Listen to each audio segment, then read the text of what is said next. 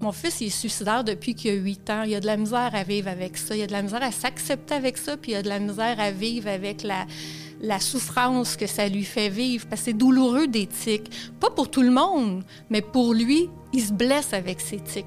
J'aimerais ça dire Hey, maman, embarque dans un avion, on s'en va en Italie, on s'en va, tu sais. Mais elle, son bonheur, il est pas là. Elle, son bonheur est d'être à la maison, dans un quotidien très organisé, une stabilité qu'il faut pas déranger. Puis c'est juste notre présence, tu sais, d'être là, de s'asseoir autour de la table. Je suis proche aidant, donc il y a un fardeau subjectif qui vient avec la proche aidance en santé mentale, c'est-à-dire que j'ai pas nécessairement de tâches concrètes à faire dans l'aide, mais c'est une charge mentale et émotionnelle qui est quasi présente 100% du temps. Bonjour, ici Marine Orsini et bienvenue à ce cinquième épisode du balado des proches aidants. Euh, rendu possible, hein, ce balado-là est rendu possible grâce à l'appui des proches aidants, qui est un service qui vise à améliorer la vie des personnes proches aidantes du Québec. Une thématique délicate aujourd'hui, nous allons aborder le sujet de la santé mentale. Vivre au quotidien avec quelqu'un qui souffre de problèmes de santé mentale peut vraiment amener un proche aidant dans une spirale d'émotions et de beaucoup de solitude et d'isolement.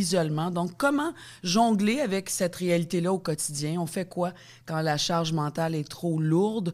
On va parler des particularités de la maladie. On va avoir des conseils aussi pour nous aider à, à mieux composer avec cette réalité-là. Pour en discuter, nous avons le plaisir d'accueillir l'animateur et porte-parole de l'association Avant de craquer, une association dédiée au mieux-être des proches d'une personne vivant avec un problème de santé mentale. Donc, je parle de Jean-Philippe Dion, qui est aussi proche aidant de sa maman. Également autour de la table, Mélanie Lamotte, maman d'un garçon de 24 ans qui est atteint euh, du syndrome de Gilles de la Tourette. Et finalement, Valérie Fortier, intervenante psychosociale qui offre un soutien précieux aux proches d'une personne vivant avec les troubles de santé mentale. Alors installez-vous, bienvenue au balado des proches aidants.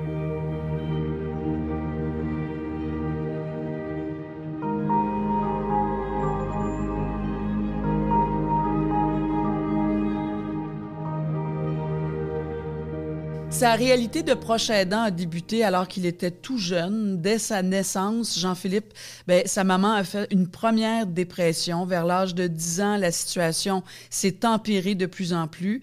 Euh, il partait souvent à l'école avec une boule dans l'estomac parce qu'il voyait que sa mère n'allait pas bien. Jean-Philippe Dion, bonjour. Bonjour. Je suis vraiment contente que tu sois là. Ben, je suis content d'être là. Je suis content de partager ça, même si c'est quand même des, des souvenirs. J'entends ça, puis tout de suite, on dirait qu'on reconnecte tout de suite, tout de suite avec le petit bonhomme hein. qu'on était. Ouais, ouais, ouais. Il y a une belle chose que tu dis, c'est que de plus en plus dans ta vie, tu voyais que le pétillant dans les yeux et dans le sourire de ta mère s'éteignait. Mm-hmm. Puis tu te prends l'exemple parce que tu lui ressembles, tu as ses mêmes yeux, puis on le voit, là, on peut tout de suite imaginer parce que toi, ton sourire. Non, mais c'est ça, on a la banane au visage dans notre famille. mais ça va dans les yeux aussi, toi, c'est tout ton visage qui est magnifique, qui s'illumine. Ben, puis ma mère, c'était ça, c'était de savoir, en fait, quand elle avait plus son sourire, c'était là signal d'alarme. Il y avait comme quelque chose. moi, ma mère, là, quand j'étais jeune, c'était autant la cuisinière à la maison, celle qui faisait notre lavage, le ménage, c'était ma coach de baseball, c'était celle qui organisait ses parties de bureau, les parties de famille.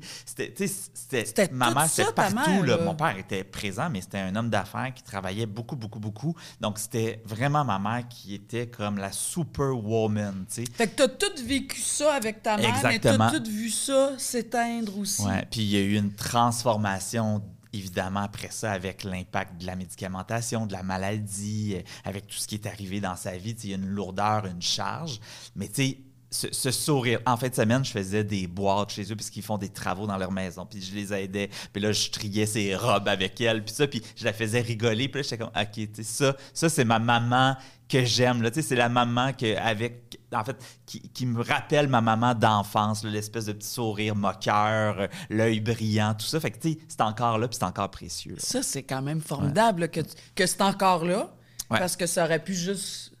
Elle, aurait pu devenir. Euh, insensible, mhm. gelé justement par la médication. Hein. Fait que toi, quand tu es parti, quand tu partais, quand tu étais petit, en fait, tu partais à l'école inquiet, tu passais la journée inquiet, mhm. puis en revenant, tu étais encore inquiet. Ben oui, puis tu sais, c'est pas 365 jours par année euh, pendant 20 ans. Non, mais c'est quand même un climat de base. Oui, puis tu sais, c'est aussi qu'à un moment donné, c'était il y avait, je sais pas, le temps des fêtes devenait une période pour ma mère stressante. Donc là, ah, on savait qu'à partir de novembre, là, le temps des tourtières était pour être dur cette année. Là, après ça, c'était Ah oui, mais il y a aussi l'été finalement qui devenait aussi une période. Ah ouais, mais là, il y a aussi l'automne. Fait que là, finalement, il y avait souvent des périodes dans l'année qui, pour nous, on, on anticipait déjà le stress qu'on pouvait avoir. Il y a eu des Noëls qui n'étaient pas des Noëls extrêmement joyeux, même si on était gâtés, il y avait bien des cadeaux en dessous du sapin, mais ultimement, c'était pas ça qui était important. Là, C'était l'état de santé de, de ma mère, puis l'atmosphère dans la famille aussi. Oui, c'est ça. Puis tu Ouais. dis on parce que ton père a toujours été là. Il est encore Ouais, là, Tout ton à fait. père. Oui, oui, vraiment. c'est- Mes parents vivent toujours ensemble euh, en couple. Ma, ma soeur aussi, on était deux enfants. Moi, j'étais le plus jeune de la famille. Mais tu sais, donc c'est c'est ça. Puis à un moment donné, ben, ma soeur, elle, est partie étudier à l'extérieur, donc au cégep à Sherbrooke. Donc je me suis retrouvé dans la maison aussi comme jeune adolescent. En- avec un peu plus de responsabilité parce Ouais. que mon père s'occupait de moi, s'occupait de la maison, mais s'occupait aussi de son entreprise, devait travailler, s'occupait de ma mère aussi, qui était parfois hos- hospitalisée. Tu sais, puis moi, je voulais aider ma mère à ce qu'elle aille mieux, mais je voulais aider mon père à ce qu'il soit capable d'aider ma mère. Tu sais, fait que comme... tu l'aidais. Il y a une période, tu Ouais. écrivais les chèques pour Hydro-Québec, mais- tu préparais la comptabilité. Ou... Mais j'ai toujours eu un petit côté germaine en moi, tu sais, fait que j'aime ça Ben, organiser c'est pas le pour monde. rien que tu es un grand producteur aujourd'hui. Non, là. mais, mais, mais je le dis tout le temps que ça vient de là, tu sais, parce que moi, quand j'étais jeune, j'aimais ça, dire, OK, qu'est-ce que je peux faire pour être utile? J'avais besoin de me sentir utile. Fait que là, le samedi, je passais à la balayeuse, je préparais des carrés au sirop d'érable, parce que ma mère, c'était le dessert qu'elle me faisait, puis que j'aimais donc. Fait que quand tu étais hospitalisé, j'y en faisais à peu près trois fois par semaine. Mais je me souviens, à un moment donné, elle est sur son lit à l'hôpital, puis ça va pas bien, puis elle dit, Jean-Philippe, j'en peux plus de tes carrés, tu sais, parce que... Ah, t'en J'en apportais à faisais chaque trop, trésor. comme, comme les carrés de l'amour, là. C'était juste pour lui montrer que je l'aimais, mais c'est ça. Puis, tu sais, je pouvais donc préparer les chèques pour que mon père, ça aille plus vite. Tu sais, j'essayais vraiment de faire tout ce que je pouvais. Imagine. Mais surtout aussi beaucoup, je me mêlais aussi beaucoup de l'environnement médical de ma mère. Tu T'étais proactif. oui, hein. vraiment. Puis j'ai appris en devenant aussi porte-parole du réseau avant de craquer que c'est important de prendre part à la solution. tu sais. C'est un que- travail d'équipe. hein. Moi aussi, j'ai appris ça avec c'est vraiment ça. Peu importe quel type de proche aidant on est, tu sais, d'aider, de donner de l'information au personnel soignant, médical, parce qu'un psychiatre, là, il va baser, il va baser, en fait, son traitement sur ce que son patient ou sa patiente va lui Tu dire. as tellement raison d'aborder Mais- ça parce qu'on va en parler aussi Ouais. tantôt, mais c'est ça qu'il y a de différent avec la santé mentale. C'est que il y a tout le volet euh, confidentiel. Ta mère, c'est une adulte, Ouais. c'est une femme autonome. euh, Exact. Fait qu'il y a des affaires qu'elle veut pas, elle, qu'on dise, puis que entre elle et son médecin, là, euh, mais là, après, les autres autour sont pas au courant de tout. Non, c'est ça, exactement. Fait que, tu sais, c'est important de réussir à quand même à partager un peu d'informations au médecin pour que lui comprenne bien, puisse adapter La les réalité, suivis. là, le quotidien C'est de ça, ta mère. que, si elle a des idées qui sont un peu farfelues, ben c'est important de le communiquer parce que peut-être que pendant l'heure de la rencontre, elle va être correcte, elle va, elle va dire ce qu'il. Elle veut faire bonne figure, Ben ça oui, va bien. Exactement, Hein? parce que moi, je, je me souviens, ma mère me disait tout le temps, tu sais, je veux pas plus de médicaments parce que c'est ça aussi qui est difficile pour ces personnes-là, c'est que ces médicaments-là sont tellement forts. Heureusement, ça change, puis il y a il y a d'autres choses là, qui existent maintenant, Ouais, puis il y a a d'autres molécules évolué. et tout ça.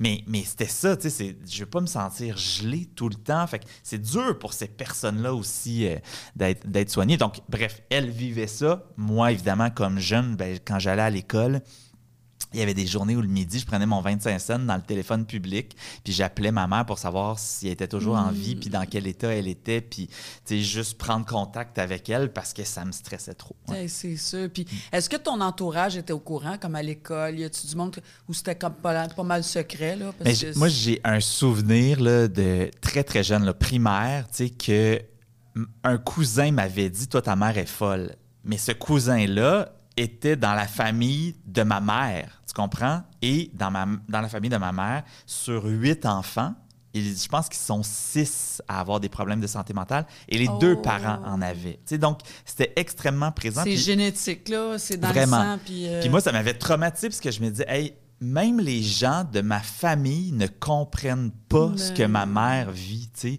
Puis, puis tu sais, je me souviens de commentaires de ma tante, puis de tout ça, tu sais, qui, qui jugeaient ou qui mais disaient des très choses. présent au sein de la famille en général. Fait que, Assurément. Fait que, tu sais, fait que, c'est- fait que ça, je me souviens de ça. Puis après ça, évidemment, clairement, la famille a été présente. Puis, tu sais, ma grand-maman, qui était la, la, la, mère de mon père, a été très, très présente pour nous aussi. Tu sais, fait que oui, tu sais, puis ma mère a des amis aussi, des amis d'enfance. Et elle vit toujours dans le même village où ils sont nés, mes parents. Là, tu sais, ils, ont, ils, ont hmm. jamais, ils sont jamais sortis de ce village-là. Fait que le noyau, hein. oui, c'est ça. Puis ce réseau-là a été extrêmement précieux. Des amis présentes, des belles sœurs, des, Qui, ont, qui ont vraiment été là pour elle. Un, puis, un village. Hein? Vraiment. Puis, puis sans tout, ce monde-là, je ne suis pas sûr qu'on serait dans, dans, la même belle situation maintenant. Tu dis, tu sais, nous, eux, mes parents. Parle-moi de ton père, parce que ton père, à travers tout ça, là, je veux dire, oui, c'était un monsieur occupé, il avait une business, fait mm. qu'il y avait différentes réalités, mais lui, comment il a fait pour survivre à ça?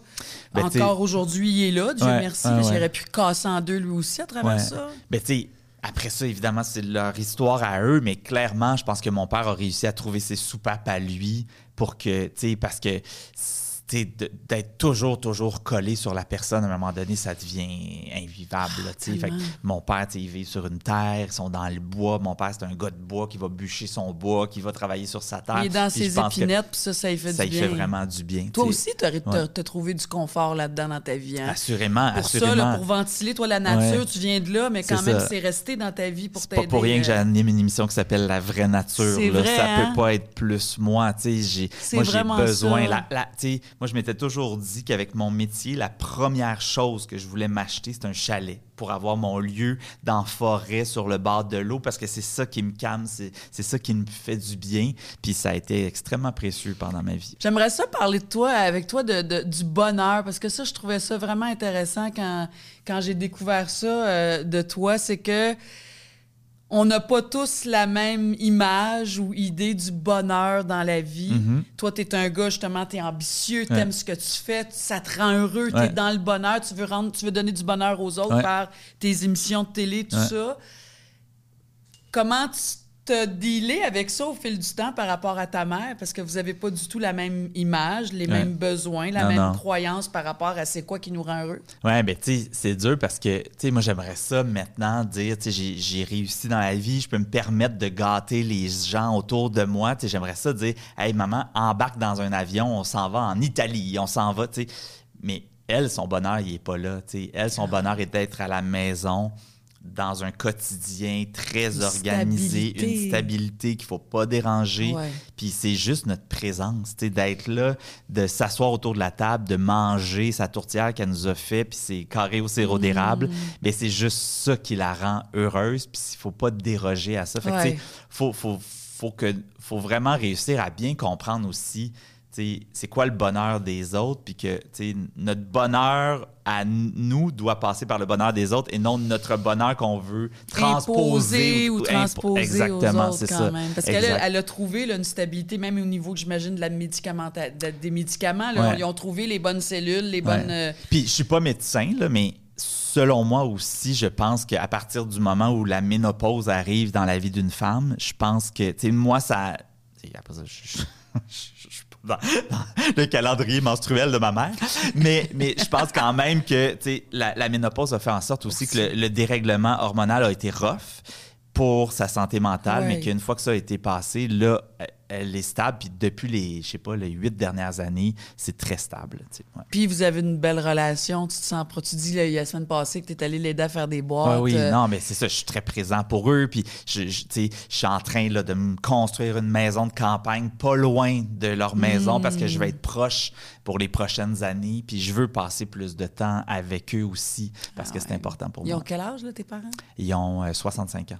Ah, ils sont pas vieux. non, non, pas du hein. tout. Non, non, pas du tout. Là, c'est ça. Mais, mais c'est ça aussi, moi, des fois, qui m'attriste, c'est que j'aimerais ça que ma mère puisse vivre son 65 ans. je vois des gens partir faire le tour du monde. Oui, mais elle, c'est pas ça. Non, mais exactement. Hein. Elle, c'est pas ça. Il faut accepter ça. Ben, puis ça fait partie aussi de notre rôle de proche aidant. Exact, mais tu le dis. Toi, tu dis, moi, je me semble que je suis pas un proche aidant. Je suis pas ça. Moi, j'ai pas été ça. C'est mon père qui s'est occupé non, mais c'est comme si j'ai l'impression de prendre de la lumière. Déjà que, on a beaucoup de, la lumière dans notre vie, mais là, j'ai l'impression des fois de prendre trop de lumière par rapport à ma situation familiale parce que, tu sais, mon père est là au quotidien là, tu sais. Donc, euh, au quotidien, pour aller chercher les médicaments, pour des rendez-vous, pour, tu sais, ma mère conduit encore, mais ça la stresse un peu et tout ça. Fait que, fait que, tu sais, lui, c'est c'est énorme ce qu'il fait. Mais je Fait pense que ta lumière Ouais. rejaillit sur eux aussi, Jean-Philippe, Ouais, ouais, puis ils ouais, doivent ouais. tellement être fiers de toi. Puis c'est sûr. Peut-être ouais. que ta mère, elle te l'a jamais dit, mais de voir que tu as réussi dans la vie à travers son parcours à elle, Ouais, oui, qui t'a ouais. Qui t'a habité, qui t'a inquiété, qui Ouais. t'a affecté quand Ouais. même, tu sais. Non, Fait mais que- je le sais. mais je comprends ce que tu veux dire. Elle nous dit tout le temps que tu sais, sa plus grande réalisation, c'est ses enfants. Là, tu sais, Exact. fait que, Quand on- tes enfants vont bien, là, Ouais. Mais on est, mieux, beaucoup. on est mieux de pas euh, bousiller ça. On est mieux de toujours rester sur le droit Oui, chemin. c'est ça. c'est une petite pression pour On nous veut autres. pas que ça change, on veut fait. pas. Non, non. Parle-moi de cet organisme-là dont tu es porte-parole, évidemment, puis naturellement à cause de ta maman. Là, ça a fait que tu as développé une sensibilité. Ouais. Euh, donc, avant, avant de craquer, Avant de craquer, exactement. C'est un quoi, regroupement. qui, en oui? fait, donc une association. Il y a plein d'organismes partout à travers le Québec, près d'une quarantaine à travers l'échelle du Québec, qui est là vraiment pour aider les membres de l'entourage. Donc, nous donc deux. avant de craquer, c'est un peu partout au Québec. Partout. Parfait. partout, Regardez, on vous donne déjà un le outil. site web avantdecraquer.com. Un numé- Il y a une ligne aussi 1855 craquer pour aider les gens. Donc, si on est, tu sais, si notre mère, si notre blonde, si notre chum, si notre meilleur ami à l'école a des problèmes de santé mentale et qu'on ne sait pas quoi faire, comment aider, et aussi qu'on cherche de la, des- de la référence sur comment s'aider nous-mêmes. Parce que, tu sais, C'est ça notre balado. Si on veut aider les proches aidants, Ouais. parce que ceux qui sont malades d'un Ouais. cancer, de ci, de ça, ils vont avoir accès à des services euh, médicaux par des médecins. Mais les aidants, là, Ah oui. il y a Non, tellement de solitude là-dedans. Si le village autour Oui. s'effondre, là, qui va rester? Pour aider la personne? hein? C'est extrêmement important. Puis tu sais, moi, je me souviens quand j'étais jeune, on était allé à Oa- Oasis Santé Mentale, Ouais. qui est un des organismes qui fait maintenant partie du réseau. Qui Puis on existe était- toujours. Qui existe toujours dans la région de Granby. Puis on était allé chercher donc de l'aide là pour avoir de la documentation puis des informations.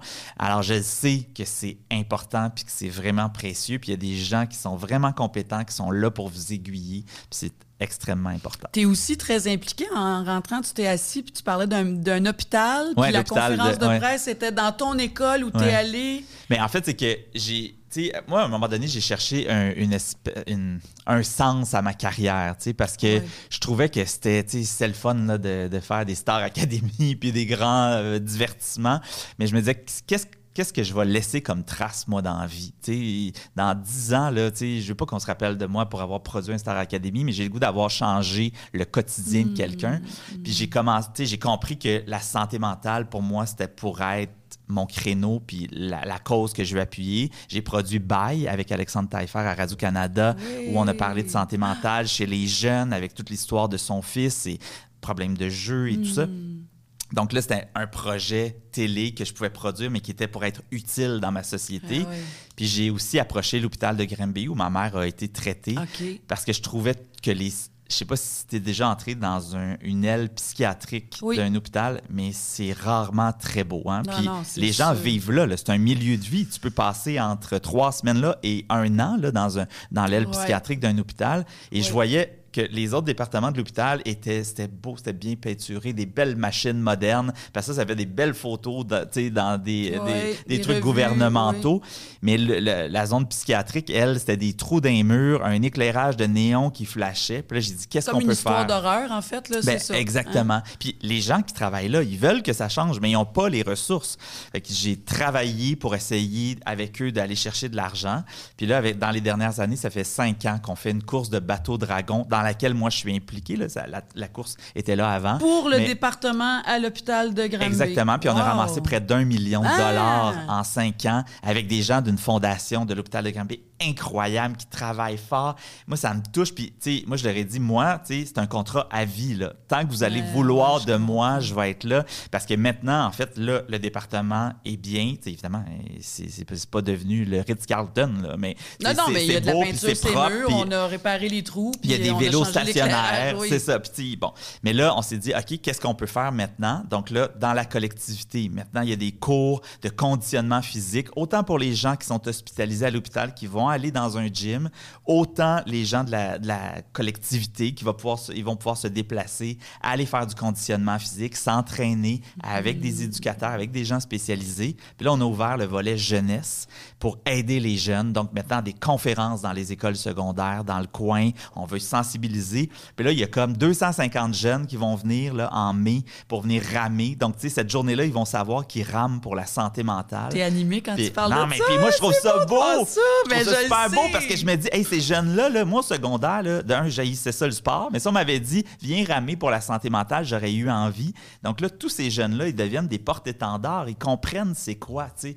Fait que je trouve ça bien beau. Matt Duff va venir, et, tu sais, je l'appelle, puis je sens que les gens ont envie de s'impliquer pour la santé Ben mentale, puis ça, oui. je trouve ça bien beau. Mais je trouvais ça beau parce que tu m'as parlé de la conférence de presse Ah oui, sans c'est ça, tomber ouais, dans, dans, dans, dans- T'as vécu de Ouais. quoi? Parce que ça s'est passé donc à l'hôpital de Granby, ça se passe pour l'hôpital. Vous avez fait la conférence de presse dans ton école où t'es allé, secondaire, à ouais. l'époque où ta mère était pas bien. Non, puis j'ai pleuré tout le long. C'était Et comme... t'as braillé ta vie, mais tu Mais- te rends compte comment la boucle? Ah non, mais c'est fou. Puis c'est ça, moi, qui m'émeut dans la vie, tu sais, c'est de voir... Vraiment? tu sais, le chemin parcouru pour revenir à la bonne place. Puis, tu sais, les professeurs qui venaient me voir. Puis, tu sais, une prof d'art dramatique qui, moi, c'est elle qui a allumé l'étincelle, là, tu sais. Hmm. Puis, elle est venue me voir. Puis là, on s'est échangé nos numéros de téléphone. Puis, tu sais, j'essayais de parler de ma mère. Puis, j'essayais.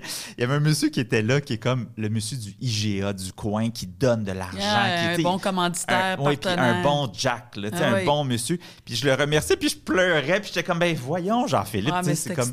Mais c'est comme tout ce mélange d'émotions-là, Après qui... toutes euh, ouais. ces années-là, tu Une t'es fierté. revenu, euh, ouais. t'es venu à ta rencontre de toi, puis toute ta vie, avec maintenant la possibilité de faire une différence, puis de changer la réalité de Ben, bien du monde. oui, puis là, je me sens utile dans la vie. Sais. Ouais, mais ça paraît. Merci tellement, Hey, Jean-Philippe. ça fait plaisir. Ouais. On aurait pu jaser longtemps, Ouais, mais je te dis bravo, bravo pour, euh, ben, pour pouvoir d'avoir pris euh, le, le- le temps de venir nous parler. Puis là, j'apprends à te connaître de, de plus en plus. On s'est vu autrement cette Mhm. fois-ci. Puis euh, je pense que c'est ce qui fait qu'on t'aime. Ben, C'est cette histoire-là, c'est l'homme que tu es devenu dans ta vie, c'est le producteur que tu es. Tu es un producteur formidable, tu fais Ouais.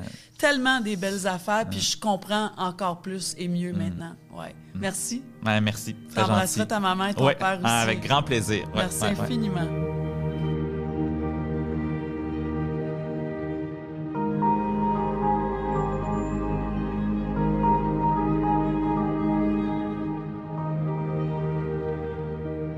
Mélanie Lamotte est mère de deux jeunes adultes, Samantha, 21 ans, et Sébastiano, 24 ans, qui lui est atteint du syndrome de Gilles de la Tourette.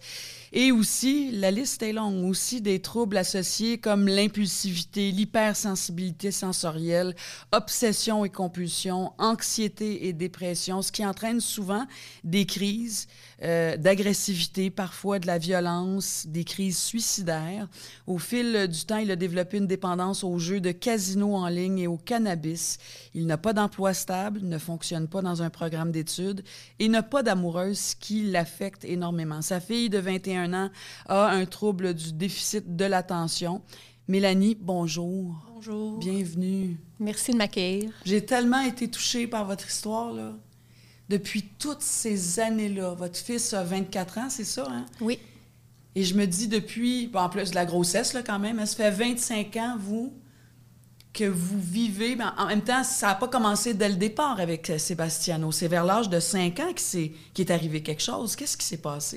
Il a commencé la maternelle, puis là, à la maternelle, il a commencé à avoir des tics moteurs, donc des clignements d'yeux. Des tocs? Ça pourrait être comme dans la famille des tocs aussi? Ben, c'est différent. Ah, OK. Des tics, c'est vraiment euh, des mouvements euh, involontaires. C'est neurologique, Oui, hein? C'est ça. c'est un trouble neurodéveloppemental qui affecte aussi la santé mentale parce que c'est un manque d'autocontrôle au niveau du corps, mais aussi au niveau euh, des pensées, au niveau des émotions, au niveau des comportements. Donc, Ça, avez-vous vu, avez-vous pu voir ça venir? Mélanie, parce que là, 5 ans, là, les cinq premières années, il était comment? Bébé, Ben, il était enfant? vu comme un petit garçon actif, réactif, enjoué, sportif, euh, curieux. Euh, puis, euh, il fréquentait un CPE, puis ça allait bien. Là-bas, les gens étaient pris euh, comme ils étaient. Donc, il était valorisé pour ses forces. il y avait des défis comme tout le monde. Un petit talent, un petit talent qui, qui déplaçait de l'air. Puis, ouais. Comme bien des enfants. Oui, hein. puis que des fois, il réagissait quand il n'aimait pas la senteur d'un d'un chandail d'une personne, un dessin d'une personne ou des choses comme ça, mais sinon, ça allait bien. Hmm. Euh, c'est vraiment à la maternelle où là, il a fallu qu'il rentre dans un cadre assez rigide. Puis. Euh, il y a des règles, Il y a hein, des il faut règles. il faut écouter, il faut lever la main, il faut. Hein? Oui. Puis là, il a développé euh, aussi le goût de plaire, le goût de réussir, le goût de satisfaire les exigences des enseignants. Hmm mais avec son manque d'autocontrôle, il réussissait pas.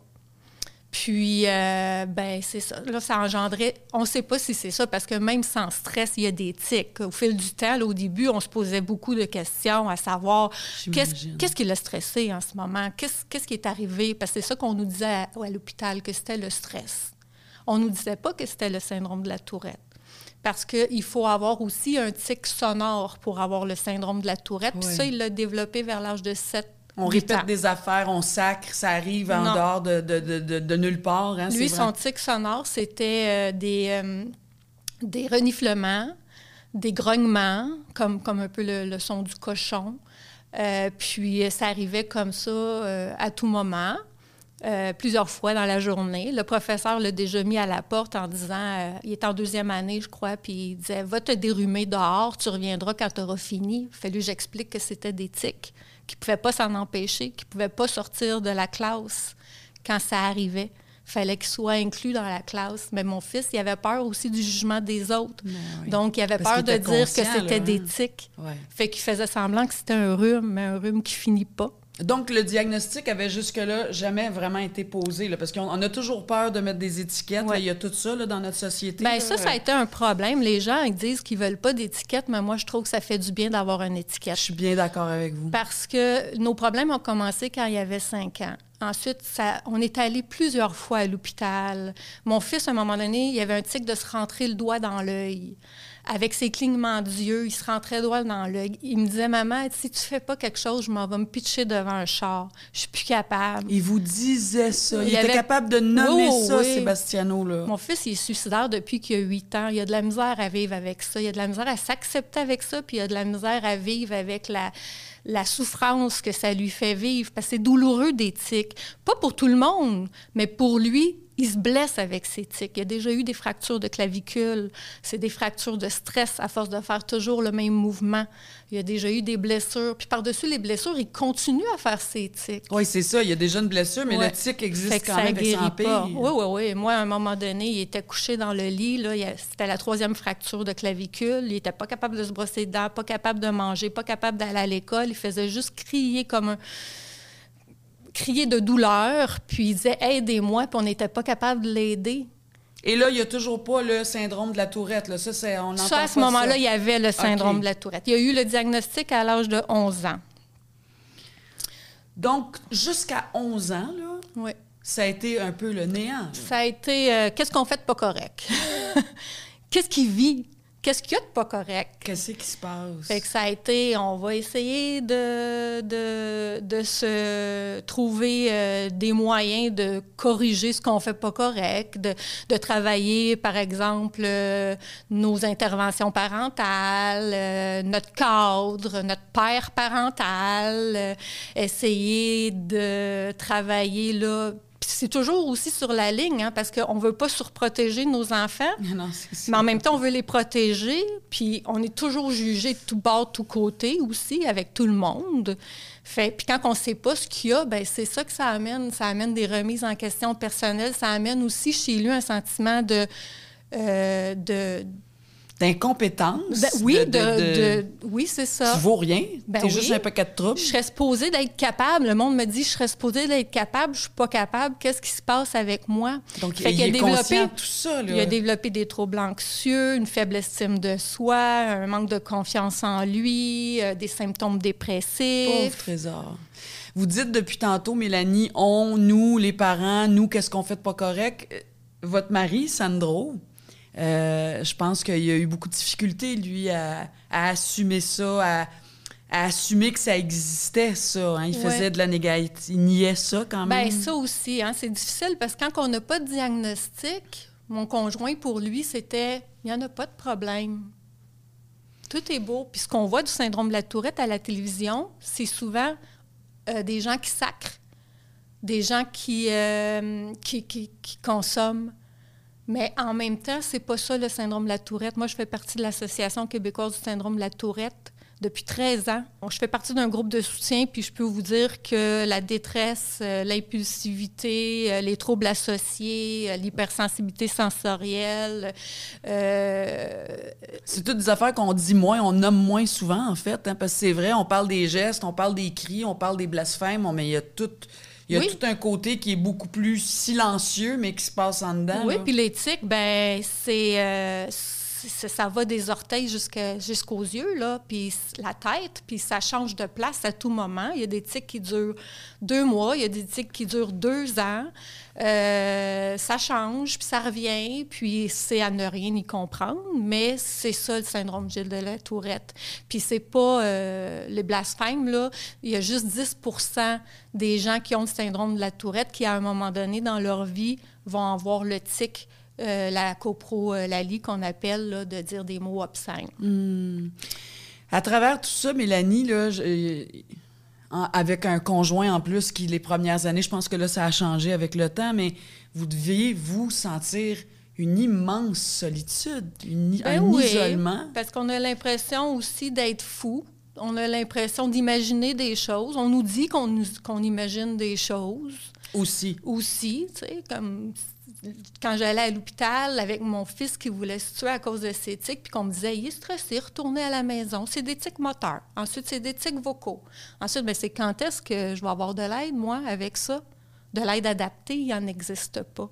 Il n'y en a pas. C'est pas reconnu, le syndrome de la tourette. Comme le trouble de spectre de l'autisme, c'est un trouble neurodéveloppemental dans, le même, dans la même famille que le syndrome de la tourette. Oui le trouble de spectre de l'autisme a son propre programme au CLSC. Il y a des services de base puis des services de première ligne. Il y a même du soutien à la, à la famille. Il donne du budget pour du répit. Le syndrome de la tourette ne fait pas partie d'aucun programme. Il n'y a rien, il n'y a aucun programme. Si on a besoin d'aide, ils vont nous envoyer soit en santé mentale, soit aux services euh, généraux. Mais il n'y a pas de programme officiel. Euh, non. Puis là, les gens, les intervenants, je suis moi-même travailleuse sociale dans le réseau. En plus, mais j'allais le dire, en plus, vous êtes une travailleuse sociale, vous. Oui. Puis dans le réseau, les gens ne connaissent pas le syndrome de la tourette. Les enseignants connaissent très peu le syndrome de la tourette. Même les médecins connaissent peu le syndrome de la tourette. Il y avait... Euh, peut-être euh, un psychiatre que on pouvait dire qui était spécialiste du syndrome de la tourette chez les adultes, puis il a pris sa retraite. C'est quoi une journée type avec votre fils Sébastiano? Une journée qui vire mal, ça peut commencer le matin, il se lève, puis ça va bien. Ben, ça peut commencer le matin qui va pas bien parce qu'il sent anxieux, dépressif, euh, euh, où il y a des tics, où il, n'est pas bien, il sent pas bien, que ce soit à cause de son hypersensibilité, son anxiété, sa dépression. Il n'y a pas eu une bonne nuit de sommeil, ça, ça arrive Oui, puis là, il va être fragile à tout ce qui va se passer en autour. En se levant. Vous le savez tout de suite, là. Vous, vous le savez. Oui, ça peut. Ben, ça, c'est que ça passe de 0 à 10 en une fraction de seconde. C'est sûr qu'on, qu'on voit qu'il file pas, mais il file presque jamais, mon garçon. C'est, c'est vraiment difficile c'est quotidien. Quand on dit la charge est quotidienne, autant pour lui que pour nous, c'est quotidien. Est-ce que vous pouvez me raconter, là, vous vous souvenez d'une journée, là, il s'est levé, euh, il y avait de l'air bougon, il s'est assis, on y a fait une toast, puis là, ça a déclenché. Avez-vous comme une... Ah, il y en a plein, j'ai plein, moi j'ai plein de, d'événements, là, traumatisant même, où, euh, par exemple, c'était une journée couleur à l'école. Il y avait des codes vestimentaires à l'école. Puis là, c'était une journée de la Saint-Valentin, je pense. Puis là, il fallait qu'il porte un chandail rouge, ben un chandail de couleur.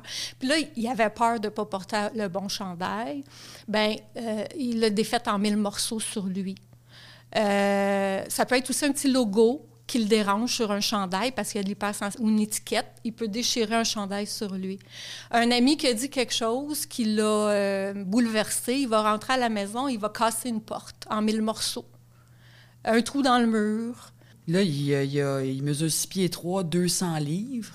Vous dites que des fois, il est comme Hulk. Oui, c'est vraiment comme Hulk.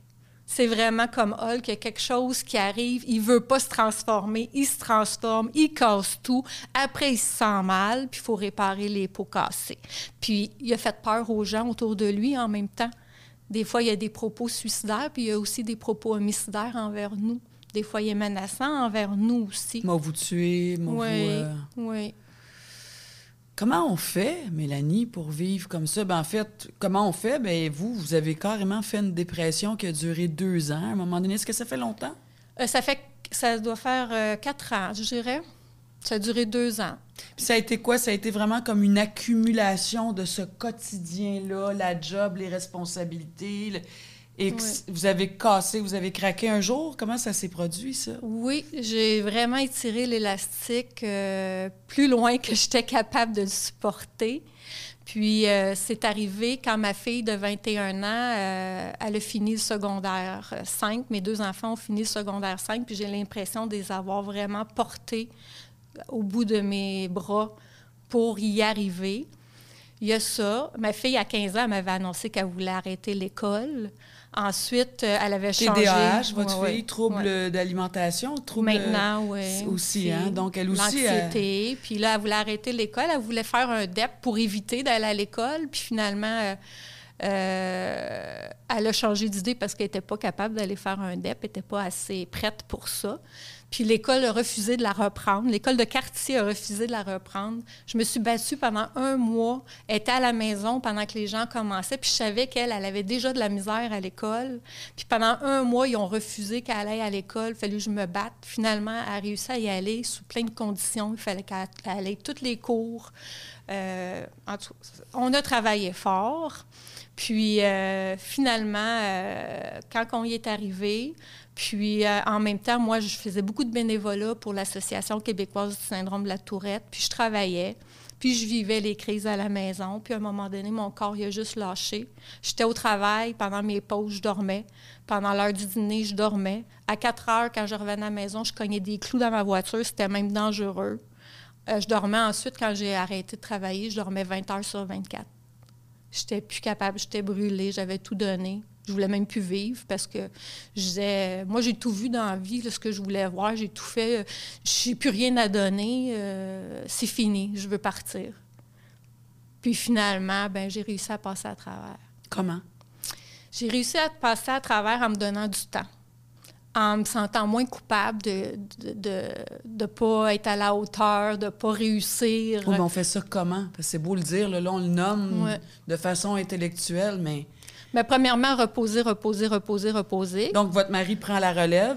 Oui, ben mes enfants sont rendus grands aussi. OK. Je suis là quand même à la maison euh, pour les urgences, pour la gestion de crise et tout ça.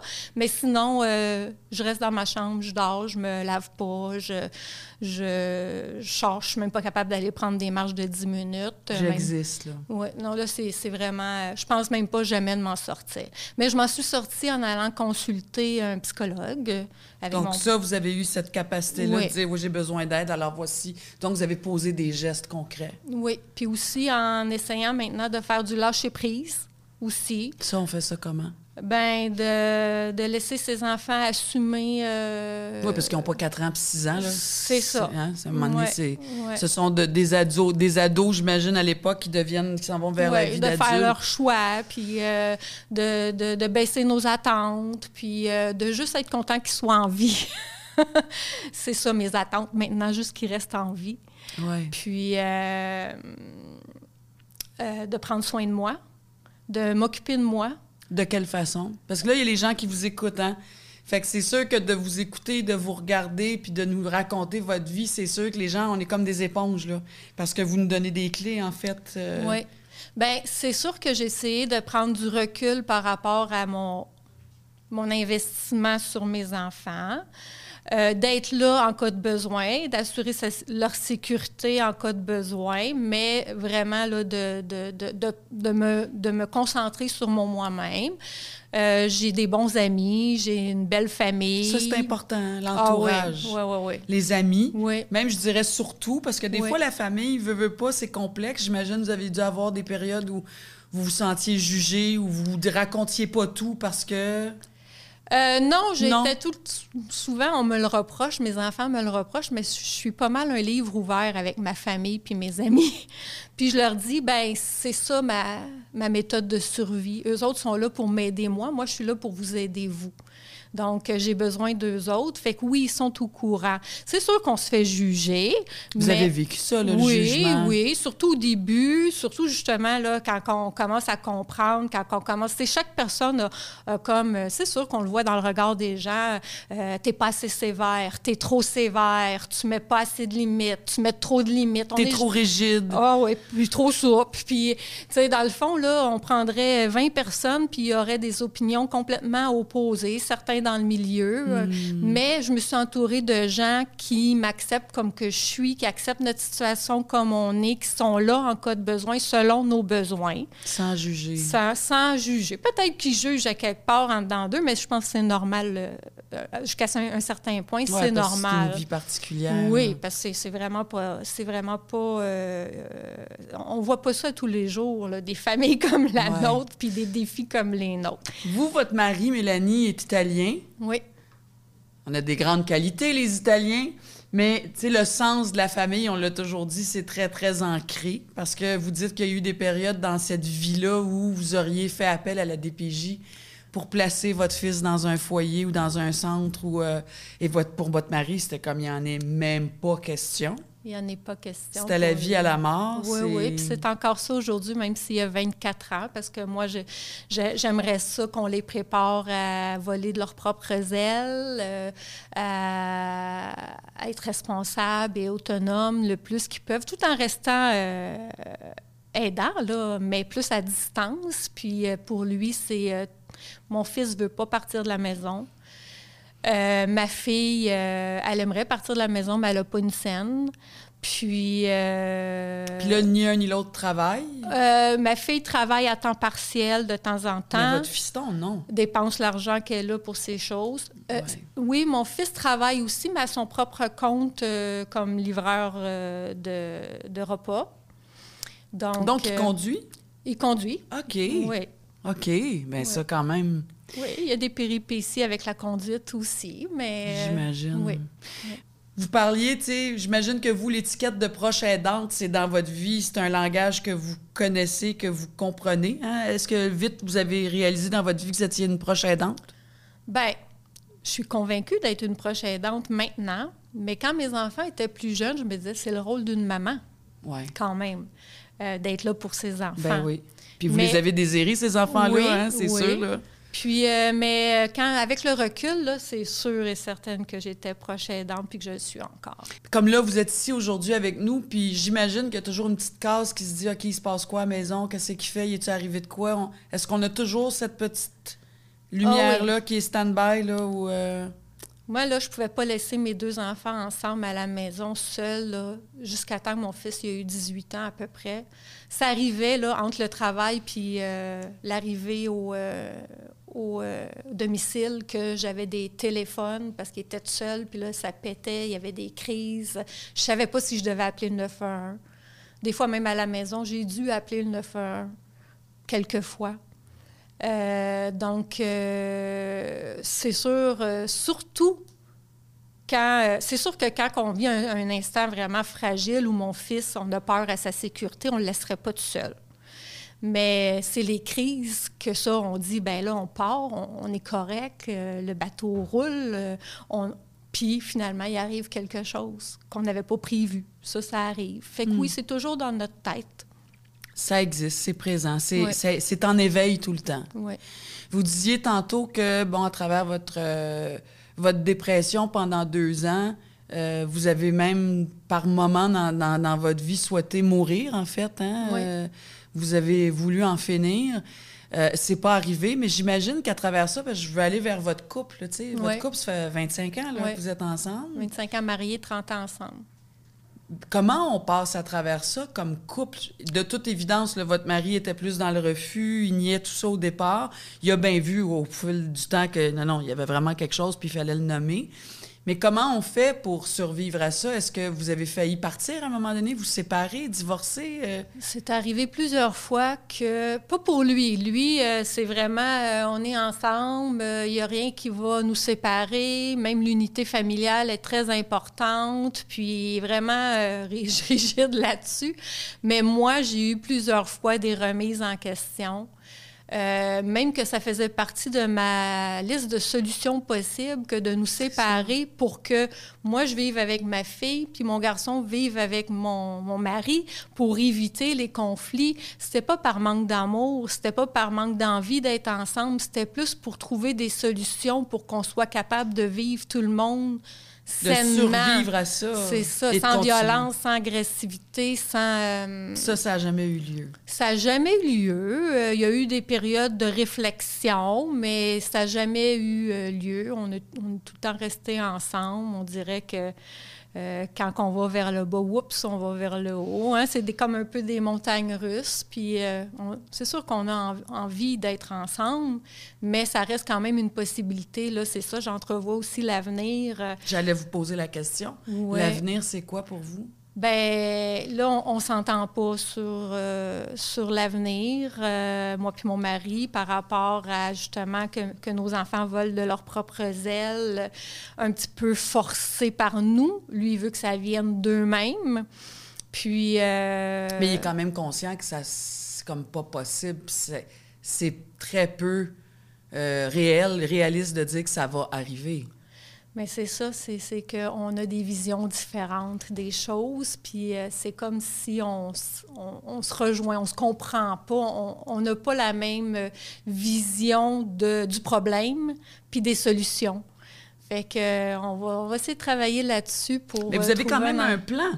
Vous avez pensé, c'est pas, pas vous qui avez pensé d'acheter genre un duplex, puis eux autres vivraient en haut, puis vous autres en bas. Fait que ne serait-ce que physiquement, avoir chacun nos quatre murs là, pour ventiler. Oui, ça, c'est mon plan à moi. Oui. ça, c'est mon plan euh, à, moi que j'essaie maintenant de, de, faire euh, son bout de chemin avec mon conjoint. Puis lui, c'est pas ça. Même si c'est en haut, pas en bas, là, ou la porte à côté. ou... Oui, c'est bien difficile. Là, présentement, là, ce qu'on a convenu suite à la dernière crise, c'est que ma fille déménage au sous-sol. Puis il a été même, euh, il s'est même opposé à ça. Puis, honnêtement, je comprends pas pourquoi. C'est aucun changement, rien. Puis finalement, j'ai forcé la note, puis ma fille, parce que ma fille acceptait d'aller en bas. Donc, euh, j'ai forcé la note, puis ça l'a ébranlé notre couple. Puis là, on essaie de remonter ensemble. Donc, elle a comme son, vous lui avez fait un appartement en bas, c'est ça? Bien, dans le fond, elle est partie d'une chambre en haut pour aller dans une petite chambre qui était mon bureau de télétravail en bas. Fait qu'elle est tombée d'un lit queen à un lit simple.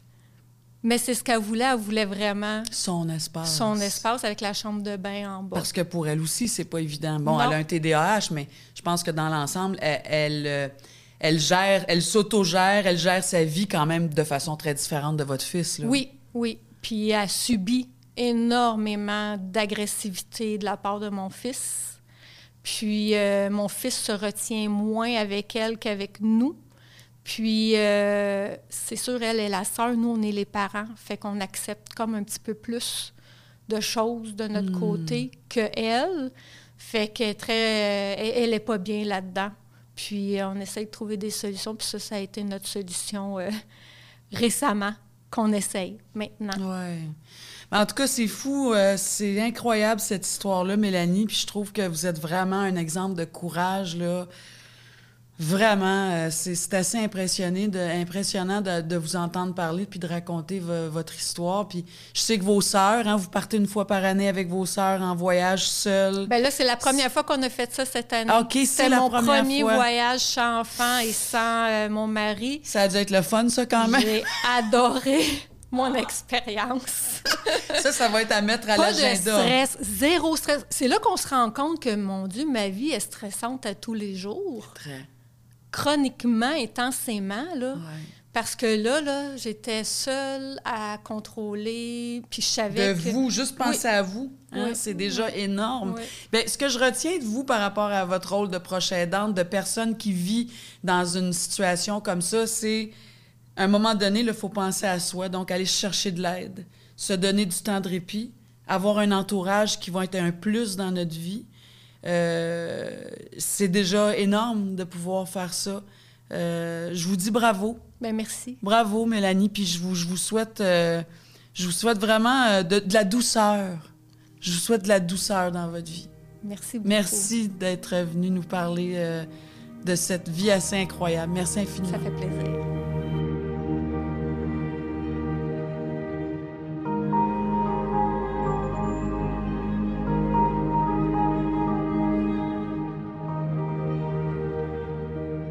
Nous allons maintenant parler à une, euh, à une intervenante psychosociale pour essayer de s'outiller, euh, de s'outiller à, à à survivre, en fait, mieux chaque jour. Valérie Fortier, bonjour. Bonjour. Ça va bien? Ça va bien, vous? Moi, on le disait, vous êtes toute jeune, vous avez une grande expérience? Ah, ça se développe. À Ah, toutes les années, je vais chercher des nouvelles expériences. Vous aussi, et, euh, vous vous outillez pour mieux outiller les ah, gens. Vraiment. C'est ça, en fait. Ben oui. hein. Mhm. Euh, vous faites partie de l'équipe d'Arborescence qui a été euh, fondée en 1980. Mhm. Euh, je sais qu'il y a un lien avec l'Association québécoise des parents et amis de personnes atteintes de santé mentale. là. Donc, c'est quoi euh, Arborescence? Ben, en fait, effectivement, on avait l'an- l'ancien nom qui était l'ACPAM. Euh, ACPAM, c'est ACPAM, ça. exact. Puis Arborescence, en fait, est l'ACPAM, mais est l'ACPAM euh, 2.0. Et donc, on trouve des services là Oui, pour tous ceux qui ont besoin d'aide et d'assistance. oui. Euh, je le disais, tu sais, il y a une différence entre, tu sais, dans l'approche aidance, le veut, veut pas, c'est très différent quand on parle de santé mentale versus une maladie euh, neurodégénérative, un cancer, euh, la paralysie cérébrale. Tu sais, il y a- y, a tellement de formes de, de proche aidance, tellement de formes de maladies. Ça ne demande pas la- les mêmes outils, ça ne demande pas les mêmes affaires parce que, on le disait un peu plus tôt, Veux, veux pas, la santé mentale, c'est, à moins que ton enfant ait 4 ans, 6 ans, 8 ans, 10 ans, 12 ans, 15 ans, mais quand il arrive à, à l'étape d'adulte, euh, bien souvent, on reste dans le couloir puis on rentre plus dans la petite pièce. Là. Donc, il y a des choses dont on n'est pas euh, au courant. Il y a tout le, le côté aussi de, de secret professionnel, confidentialité entre le patient et son psychiatre. Euh, donc, ça change la donne dans, dans notre rôle. On est pas, pas mal plus démunis à quelque part. On peut l'être, en tout cas. Mhm. Ben nous, c'est ce qu'on remarque. tu sais. Moi, je trouve qu'il y a quelque chose de l'ordre de l'invisibilité dans la proche aidance en santé un mentale. bon mot, ouais. Euh, je pense que les, les proches aidants se sentent invisibles. Puis, des fois, ils se sentent, donc c'est un état qui est ressenti, mais des fois, c'est aussi une réalité. Euh, C'est-à-dire qu'effectivement, euh, comment que ça fonctionne, puis il y a plein de belles raisons pourquoi c'est comme ça aujourd'hui, mais on protège beaucoup la confidentialité, puis on essaie de garder ça humain alentour de la personne qui vit avec les enjeux de santé mentale. Mais ce que ça a comme effet chez les proches aidants, c'est que souvent, ils ne sont pas avertis, impliqués, outillés, informés. Il aimerait raconter le, raconter le quotidien. Ben oui. Quand c'est ton fils de 30 ans ou ton, ton mari de 82 ans, mais ils peuvent pas, là, ils attendent dans le couloir. Là. Ouais, fait- Alors, le, le médecin entend bien ce que le patient veut dire. Mhm. Il y a des Mais- mensonges, de la manipulation, des fois, il y a plein d'affaires qui ressortent là-dedans. Exact, exact. Puis les proches, ben, se sentent, comme vous l'avez dit, démunis, impuissants aussi beaucoup, et donc invisibles. Puis je pense que la santé mentale, de manière générale, il y a, que- il y a quelque chose de l'ordre de l'invisible aussi. Fait que, tu sais, dans la Oui, parce que prochaine... ça se passe en dedans. Hein? Oui, C'est pas puis- nécessairement visible à Mm, l'extérieur. Ça paraît pas toujours, même souvent. Puis après, il faut que j'essaie de raconter ça pour avoir de l'aide, du soutien dans mon environnement, mon entourage. Il faut que j'essaie d'expliquer pourquoi c'est plus difficile à- de mettre mes limites à ma fille. Parce que ma fille elle a un- des enjeux de santé mentale qui font qu'elle va les contester continuellement. Mais ça s'explique difficilement parce que les gens, de manière générale dans la population, on en a moins d'informations. Fait que je suis proche aidant, donc il y a un fardeau subjectif qui vient avec la proche aidance en santé mentale, c'est-à-dire que j'ai pas nécessairement de tâches concrètes à faire dans l'aide, mais c'est une charge mentale et émotionnelle qui est quasi présente 100% du temps. Oui, oui. Tu sais, quand mon proche vit en appartement, mais je sais qu'il consomme, je sais qu'il y a des idées suicidaires, puis que je peux rien faire, mais à l'intérieur de ma tête, je vis toujours dans cette inquiétude-là, dans cette hyper-vigilance-là, avec peu d'outils, peu d'informations. J'ai beau y faire à manger, j'ai beau venir y faire son lavage, j'ai beau... Il y a toute une affaire qui... où t'es pas, Mhm. t'es pas, t'es pas impliqué, t'es pas là. t'es- Puis même si tu le veux, tu te fais juger par ton Exact. proche qui pense que tu veux le manipuler. Exact. Le contrôler, s'immiscer dans sa vie. C'est complexe. hein. Fait que c'est très... Ouais, c'est, c'est un, un type de proche aidance, selon nous, en tout cas, qui est, qui est très complexe puis qui amène beaucoup d'impact sur la santé mentale des proches aidants eux-mêmes. Exactement. sur les relations aux autres. Puis Arborescence a cette mission-là, c'est-à-dire de leur offrir un espace où sont vus, sont entendus. Fait qu'on essaie de venir contrer cette invisibilité-là puis les mettre un peu plus de l'avant dans leurs besoins. Puis, veut, veut pas, euh, tu sais, la santé mentale, là, je veux dire, c'est... Il y a de la honte Mhm. liée à ça. Mhm. Hein? T'es gêné, tu veux pas le dire que ta fille ou ton fils ou ton mari ou peu importe. Puis c'est très tabou encore dans notre société. Tu sais, même si je trouve que même si on fait des grandes campagnes de levée de fonds, puis parce qu'on veut développer des services, c'est extraordinaire, on en a tellement besoin. Euh, mais il reste que ça, c'est un sujet encore très tabou. Trouves-tu? Est-ce que vous trouvez? Définitivement. C'est tabou euh, pour la personne qui le vit, ce qui fait que souvent elle va s'isoler de sa famille et ce qui contribue au fait qu'en proche aidant, c'est difficile parce que j'ai moins de liens aussi souvent avec mon proche. Ouais. Puis c'est tabou aussi pour les proches aidants d'en parler, tu sais. Puis on parle de plus en plus de tout ce qui est l'affect dépressif, l'affect anxieux. Là, on commence à aller là-dedans, mais quand on rentre dans les troubles de la personnalité, dans les enjeux de consommation, dans les troubles psychotiques, les délires, là, on est un peu moins informé. Il y a quelque chose aussi de l'ordre de l'inconnu, de la peur aussi. Euh, puis habituellement, quand on a peur en tant qu'être humain, on a tendance à un petit peu l'éviter. C'est ce Ouais. qui crée le tabou, puis ce qui crée le silence alentour de tous ces enjeux-là. Tu sais, je pense que ça part d'une place d'incompréhension, d'inconnu, puis d'in- d'inquiétude ou de peur. Puis les proches aidants sont comme en sandwich entre j'ai envie d'en parler, puis je veux plus que ça soit tabou parce que c'est étouffant. Mais en même temps, quand j'en parle, je me fais dire T'as-tu pensé à dire ça, à faire ça à... C'est comme Ah, j'ai pas Euh, d'énergie. Oui, mais, oui, mais j'ai non, pas d'énergie, oui. Peu importe Puis ce que je c'est pas dis. ça le point. Tu sais, fait qu'ils sont souvent dans cette zone-là. Puis le, un des commentaires qu'on a le plus souvent chez Arborescence, c'est comment que ça fait du bien pour eux d'avoir un espace où ils sont entendus, puis ils sont compris, puis qu'ils n'ont pas à se justifier. Parce que la prochainance Ah. en santé mentale, ça vient aussi beaucoup avec la justification. C'est sûr. Puis juste de dire, de nommer, de le brailler, de le sacrer, de le crier, de- la pression que tu vis, je veux dire, on a besoin des espaces comme ça. Puis là, je veux parler avec toi parce qu'il y a des clés, il y a des principes de base. Là, on parle d'outils. Puis c'est ça qu'on veut donner aux gens qui nous écoutent. Alors, à- commençons par les clés. Il y a trois clés du rétablissement dans le rôle du proche aidant. C'est quoi les trois clés? Mhm. Mais tu sais, en santé mentale, comment qu'on. Tu sais, en santé physique, on va dire comment je vais me rétablir. Fait que là, le médecin ou le, peu importe le professionnel de la santé va nous donner tel médicament, tel exercice. Ben, en santé mentale, c'est un peu la même chose. C'est juste que, bon, les, les- les clés sont un peu différentes. On va parler de l'approche biopsychosociale. Bio pour le volet biologique, psycho pour le volet psychologique, social pour le volet environnemental, relationnel.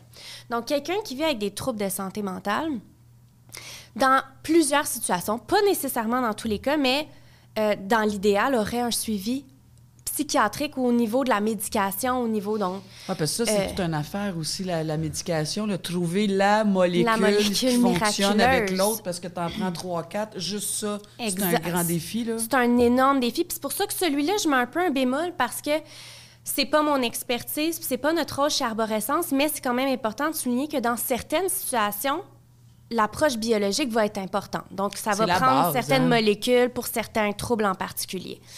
Euh, les deux autres volets, qui sont un peu plus dans notre, dans notre domaine d'expertise, sont des clés au rétablissement, c'est le volet psychologique. La personne qui a un trouble de santé mentale, elle a des émotions, elle a des croyances, elle a des perceptions.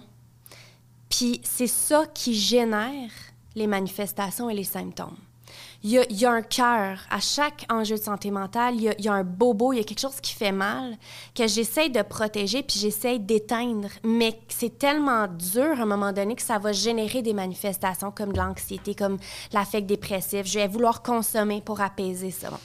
Puis le volet psychologique, l'approche psychologique va venir travailler qu'est-ce qui fait que tu ressens ça? Qu'est-ce qui fait que tu crois ça de toi-même? Fait que c'est une clé hyper importante. On va parler entre autres de la psychothérapie, mais maintenant, il y a toutes sortes d'approches, la zoothérapie, l'art-thérapie, faire un sport, euh, le travail social, n'importe quelle approche qui va venir permettre à la personne d'aborder ce qu'elle ressent, comment qu'elle perçoit le monde. Oui, puis c'est ça qu'il faut trouver aussi. Je trouve ça intéressant parce que des fois, quand on pense d'aller chercher de l'aide, ça veut nécessairement dire un psychologue, un psychiatre. Non, il y a différentes formes dans nos lectures. Il y a des lectures qui vont nous inspirer, puis il y a des pratiques. Tu parles d'art-thérapie, isothérapie. Il y a la danse, euh, le chant. Il y en a qui font partie de chorale. Ça leur apporte une joie extraordinaire. Tout à fait. L'idée, c'est de se prendre en main, Exact. peu importe ce qu'on qu'on décide. Exact. Puis ça, Ouais. c'est déjà quelque chose à défaire aussi. Justement, il n'y a pas une façon de se rétablir. Puis les proches, parce que ils, ils savent moins, ben ils ont l'impression que c'est la seule avenue. Fait que ça les met aussi dans une situation d'impasse, tu sais. Alors que moi, souvent, ce que je dis à des clients, c'est votre proche qui vit avec un trouble de santé mentale, là, ce qu'il a de besoin, c'est d'avoir un espace où il est entendu, puis où il peut cheminer, puis un lien de confiance qu'il va créer avec quelqu'un qui va pouvoir l'amener ailleurs.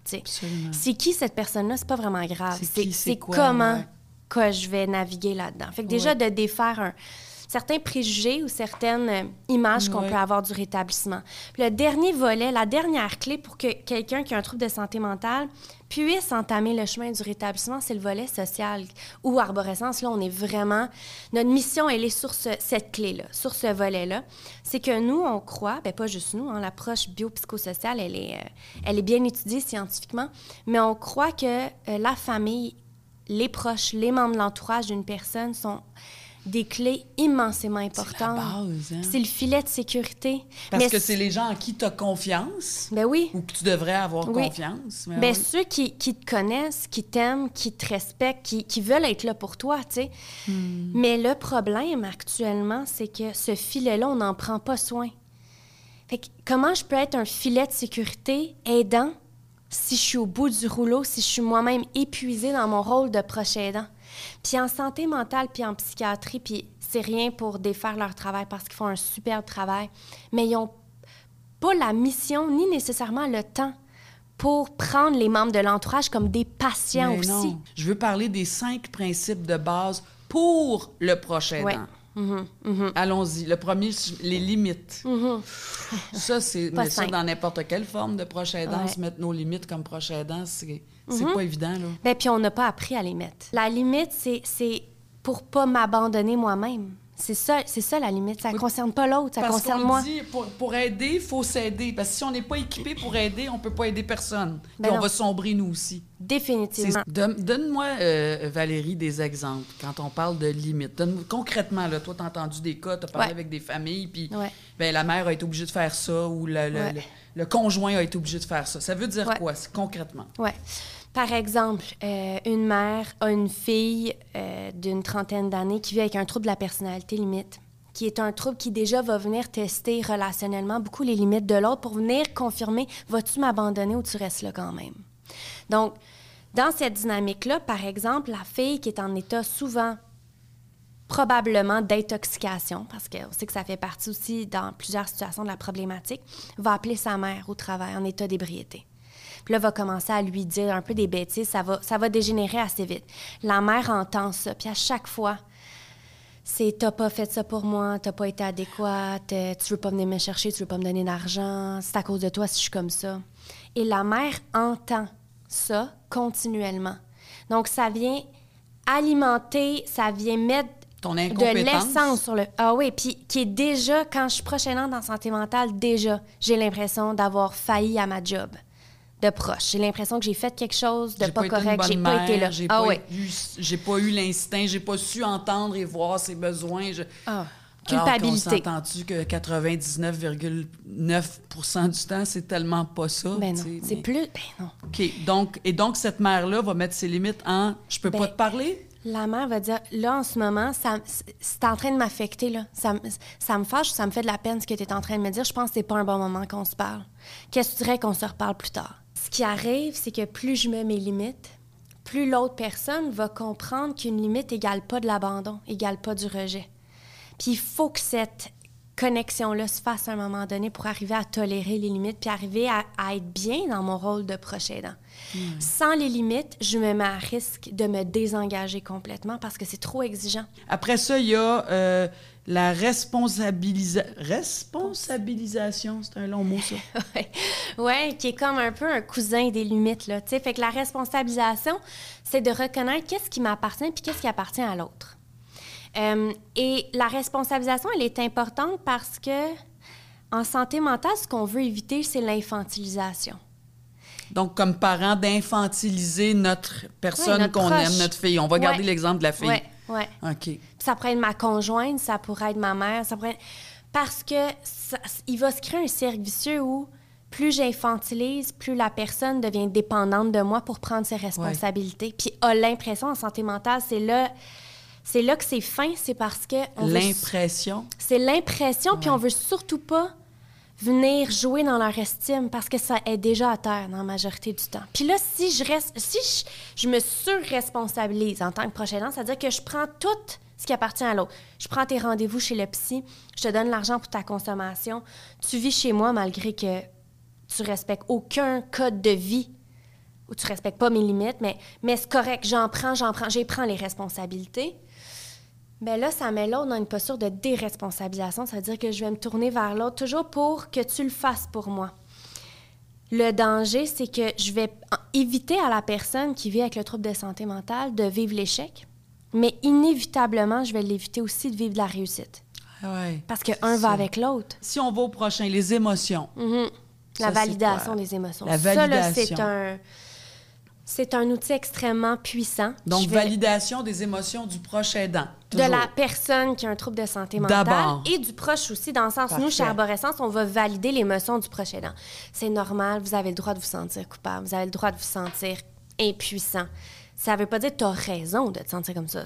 Je suis pas là pour dire qui a raison de ressentir quoi. C'est pas ça le point. C'est que tu as le droit de te sentir comme ça. Ouais. Puis en Faut santé mentale, ça. ben oui, puis les gens, ils ont des, des émotions, là. Ils sont en état émotionnel Tout le temps. tout le temps. Puis le meilleur exemple que je peux donner pour la validation émotionnelle, c'est par exemple, j'ai peur de l'avion. Je dis à quelqu'un, j'ai peur de l'avion. Réflexe humain, c'est de m'expliquer pourquoi je devrais pas avoir peur de l'avion. Mais tu sais, l'avion, je dire... Ben non, tu t'en fais pour moins rien. proportion On a plus de chances de traverser la rue. Exact. On fait tous ça. Exact. Mais ça fait quoi, ma peur? C'est- C'est... Ça changera rien, ça là. change rien. Ça se peut même que je- moi, je me mette à me justifier pourquoi j'ai raison d'avoir peur de l'avion. Fait que la, la validation émotionnelle, c'est pas de dire tu devrais ou tu devrais pas. Je comprends que tu as peur, tu as le droit d'avoir peur. C'est vrai que c'est insécurisant. C'est tout. C'est à force de le faire qu'on a de moins en moins peur, hein? C'est ça. Exact. faut rembarquer sur le vélo, hein? Oui. Il faut rembarquer sur le cheval qui nous a euh, éjecté. euh, c'est ça, hein? Exact. Puis c'est c'est des dynamiques relationnelles qui sont complexes en santé mentale. Fait que là où on a le plus de pouvoir en tant que proche aidant, c'est sur le lien que j'ai avec l'autre. C'est sur le lien de confiance. Je peux pas décider s'il va aller à son psy ou je peux pas décider s'il va prendre ses médicaments ou quel appartement il va choisir ou comment il va payer ses factures. J'ai pas ce pouvoir-là sur l'autre. J'aimerais ça pour y faciliter la vie, entre gros guillemets, pour ceux qui vont écouter, mais... Mais le point, c'est que j'ai pas de pouvoir là-dessus. Puis ça, c'est tough à accepter. Mais la validation émotionnelle va permettre au lien de se maintenir. Autre point. euh, communication non verbale, euh, non violente, non verbale, non violente, violente, parce que c'est sûr que ça peut monter à la violence. On- Il y a comme un seuil de tolérance moment qui, qui est plus là à un moment donné. Là. Ouais. Donc, Puis c'est humain, ça aussi, là. Fait que, tu sais, euh, ça va continuer. Je dis tout le temps aux clients, quand même, qu'on parle de communication non violente, ça va continuer d'être parfois violent, guillemets, de toujours encore une être testé. Ça Ah, va toujours être testé. Toujours, oui. La communication non violente, en fait, c'est- c'est de rester dans un, un état le plus possible de bienveillance vis-à-vis l'autre, mais c'est de part avec ses limites parce que des fois, quand je suis plus capable d'être dans une situation, c'est là que je vais me mettre à tomber dans la communication plus violente, que je vais accuser l'autre, que je vais lui dire ça n'a pas d'allure, qu'il est paresseux, qu'il devrait en faire plus, qu'il n'a rien compris, que c'est de sa faute s'il est dans cet état-là. Je vais tomber dans des propos comme ceux-là. Qu'est-ce qui arrive à ma relation dans ces moments-là, c'est que souvent, comme proche aidant, je vais repartir de cet échange-là avec la culpabilité dans le tapis. Et la culpabilité, qu'est-ce qu'elle vient faire? Elle vient m'éloigner de mes besoins et de mes limites. Parce que quand je me sens coupable, c'est pas là que je mets mes limites. C'est pas là que je nomme mes besoins. C'est quand je me sens coupable, c'est là que je les enlève. Puis que Oui, je veux être dans l'autre. C'est dans ça aussi qu'on perd de l'estime de soi parce que on n'aime pas se voir. Ben oui. dans cet état-là. C'est pas fait. ça qu'on veut être pour l'autre. Ouais. Mais ça va toucher à ça. Ouais, hein, ça va super bon point. ça. Exact. Soin de soi, Ouais, soin ouais. de soi, soin de soi, soin de soi. Ça, c'est aussi très difficile. C'est très, très difficile parce que c'est tellement pas instinctif quand qu'on aime quelqu'un puis que cette personne-là va pas bien. Toi, tu comptes pas, là. T'es Ben t'es- en urgence vers l'autre, là, Ouais. mais... Non Toi, seulement je compte pas, mais je me dis quand il va aller bien, je vais être bien. Fait que je suis dans l'attente de mon propre bonheur aussi. Fait que, ah, c'est bon, ça. Je suis en attente de mon propre bonheur en Mhm. même temps. fait que je passe à côté. Je suis pas du tout dans le moment. Suis- je suis dans cette posture d'attente. Et ça, ça met une pression sur l'autre. Inconsciemment, indirectement, Inconsciemment, bien oui. sûr. Parce que lui non plus, il se pense pas, il se trouve pas adéquat. Ils se sent responsable. Ils ont quand même une certaine conscience. Là, Ah, hein. ben On oui, est des humains. là. définitivement. Valérie, merci infiniment. Valérie Fortier, qui est intervenante psychosociale, membre d'Arborescence. C'est quoi encore la- l'adresse courriel euh, pour le, pour le service? Oui, c'est accueil à commercial arborescence.québec, Québec en long. Puis le numéro de téléphone 514-524-7131. Tout ça va se retrouver de toute façon sur euh, le, le- le site internet de l'appui, euh, de l'appui, de l'appui des proches aidants. Merci infiniment. Merci C'était vraiment. super intéressant, c'était concret. J'ai adoré ça. Mais merci pareillement. Merci, merci. à vous.